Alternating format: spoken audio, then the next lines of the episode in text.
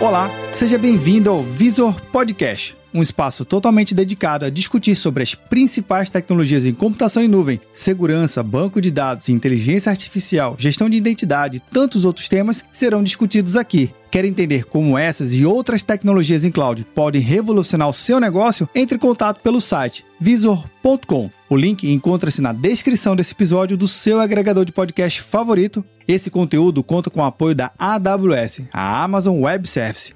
Eu sou o Vinícius Perro e seja bem-vindo ao Visor Podcast. Olá, seja muito bem-vindo à nossa minissérie. Hoje, com o nosso bate-papo, é com Gustavo Ribeiro. Gustavo, seja muito bem-vindo. Obrigado, Vinícius. Gustavo, vamos falar sobre um tema que não é tão novo na computação em nuvem, que é CDN, que surgiu com um propósito de tentar aliviar a computação em nuvem pelo princípio básico. Né? Tem lá nossos servidores centralizados, mas os usuários estão espalhados no mundo inteiro surgiu então a CDN, que é era, ainda é, um método de entregar um conteúdo mais próximo do usuário, melhorando latência, melhorando a experiência do usuário. Porém, essa CDN agora evoluiu. A nova CDN surgiu, agregando mais serviços. Que serviços são esses? Ah, perfeito. A CDN que a gente conhecia antes era basicamente como você falou, a, a, ela atendia um on-premise entregando o conteúdo mais próximo daquele usuário. Né? Então a ideia é que você aproveitasse uma grande rede de vários servidores espalhados por diversas localidades e aí você conseguir o usuário naquela sua navegação ela, ele pudesse ler o conteúdo mais próximo de um ponto é, que não seja o data center de origem. Então é, ela deixou de ser apenas essa entregador e ela passou a ser uma grande ferramenta de computação. É, é, em rede. Né? Então, hoje, com a CDN, você tem capacidade, por exemplo, de fazer transformações em trânsito. Né? Então, imagine que você é um portal, hospeda várias imagens, um portal de notícia, enfim, ou até uma própria rede social que você criou, e aí tem uma série de imagens ali que os usuários colocam, a própria redação, outras pessoas vão contribuindo. Essas imagens, elas podem ser otimizadas em trânsito. O que é que significa isso? Na hora que alguém sobe essa imagem, ela tem um, pode ter um tamanho muito grande, uma qualidade muito alta para um dispositivo como um celular. Então, se a CDN vai entregar para um celular, ele pode fazer a, o resizing, ou seja, a transformação, diminuir a, o tamanho da imagem, diminuir a qualidade para entregar para aquele dispositivo específico. Então, a CDN passou a ser uma parte computacional que ajuda bastante a otimização da entrega desse conteúdo. Então, economiza tráfego, economiza tempo, otimiza de forma geral a entrega da informação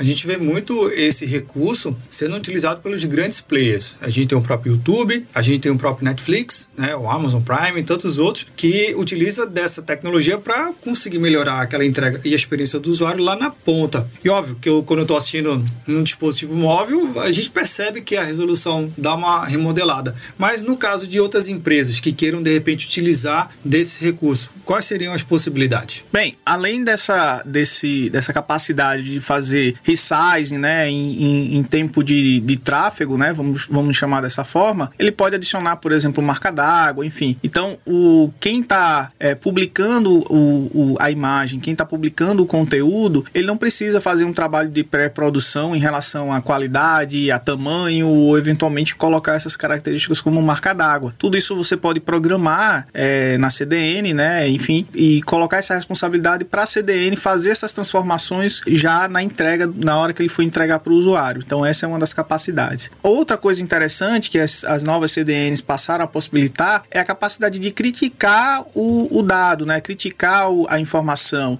o conteúdo que vai ser entregue. Então, se é um conteúdo que não está de acordo com as diretrizes do que o site deveria entregar, se é uma imagem que não é interessante entregar para o usuário, ele simplesmente pode de, é, simplesmente bloquear a entrega daquela imagem e, eventualmente, gerar um gatilho, gerar uma informação para o administrador daquela aplicação que aquele conteúdo que foi colocado lá no servidor e que ia ser entregue para o usuário foi bloqueado por alguma quebra de diretriz. Então, isso dá, de certa forma, uma liberdade é, para a plataforma poder acolher um conteúdo, mas só entregar aquilo que é de interesse é, para a plataforma. Então, ainda posso pensar de novo na arquitetura. Arquitetura é essa que a gente já falou aqui em vários episódios, se você já está acompanhando, já tem, tem visto aqui que a gente fala muito de arquitetura. Eu posso ter ainda a minha estrutura, vamos dizer, centralizada, a minha estrutura tradicional, e utilizar a CDN para poder otimizar mais ainda o meu conteúdo e, de novo, melhorando a experiência de quem está consumindo. Sim, com certeza. A CDN ela tem capacidades hoje em dia tanto de fazer essas transformações, como tem capacidade de fazer compressão de dados. Ela, hoje, praticamente todo serviço de CDN ele tem uma simbiose muito grande com serviços de segurança, como o AF,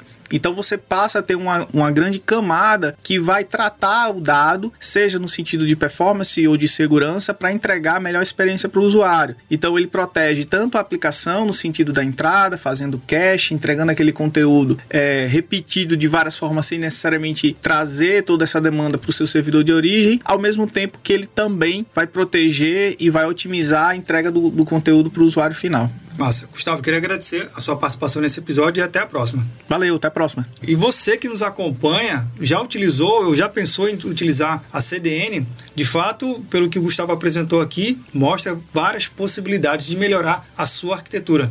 Deixe um comentário aqui embaixo, dê o seu like e compartilhe. Se você é arquiteto de soluções ou não, mas tem a necessidade de utilizar a CDN, esse conteúdo é para você. Até o próximo episódio.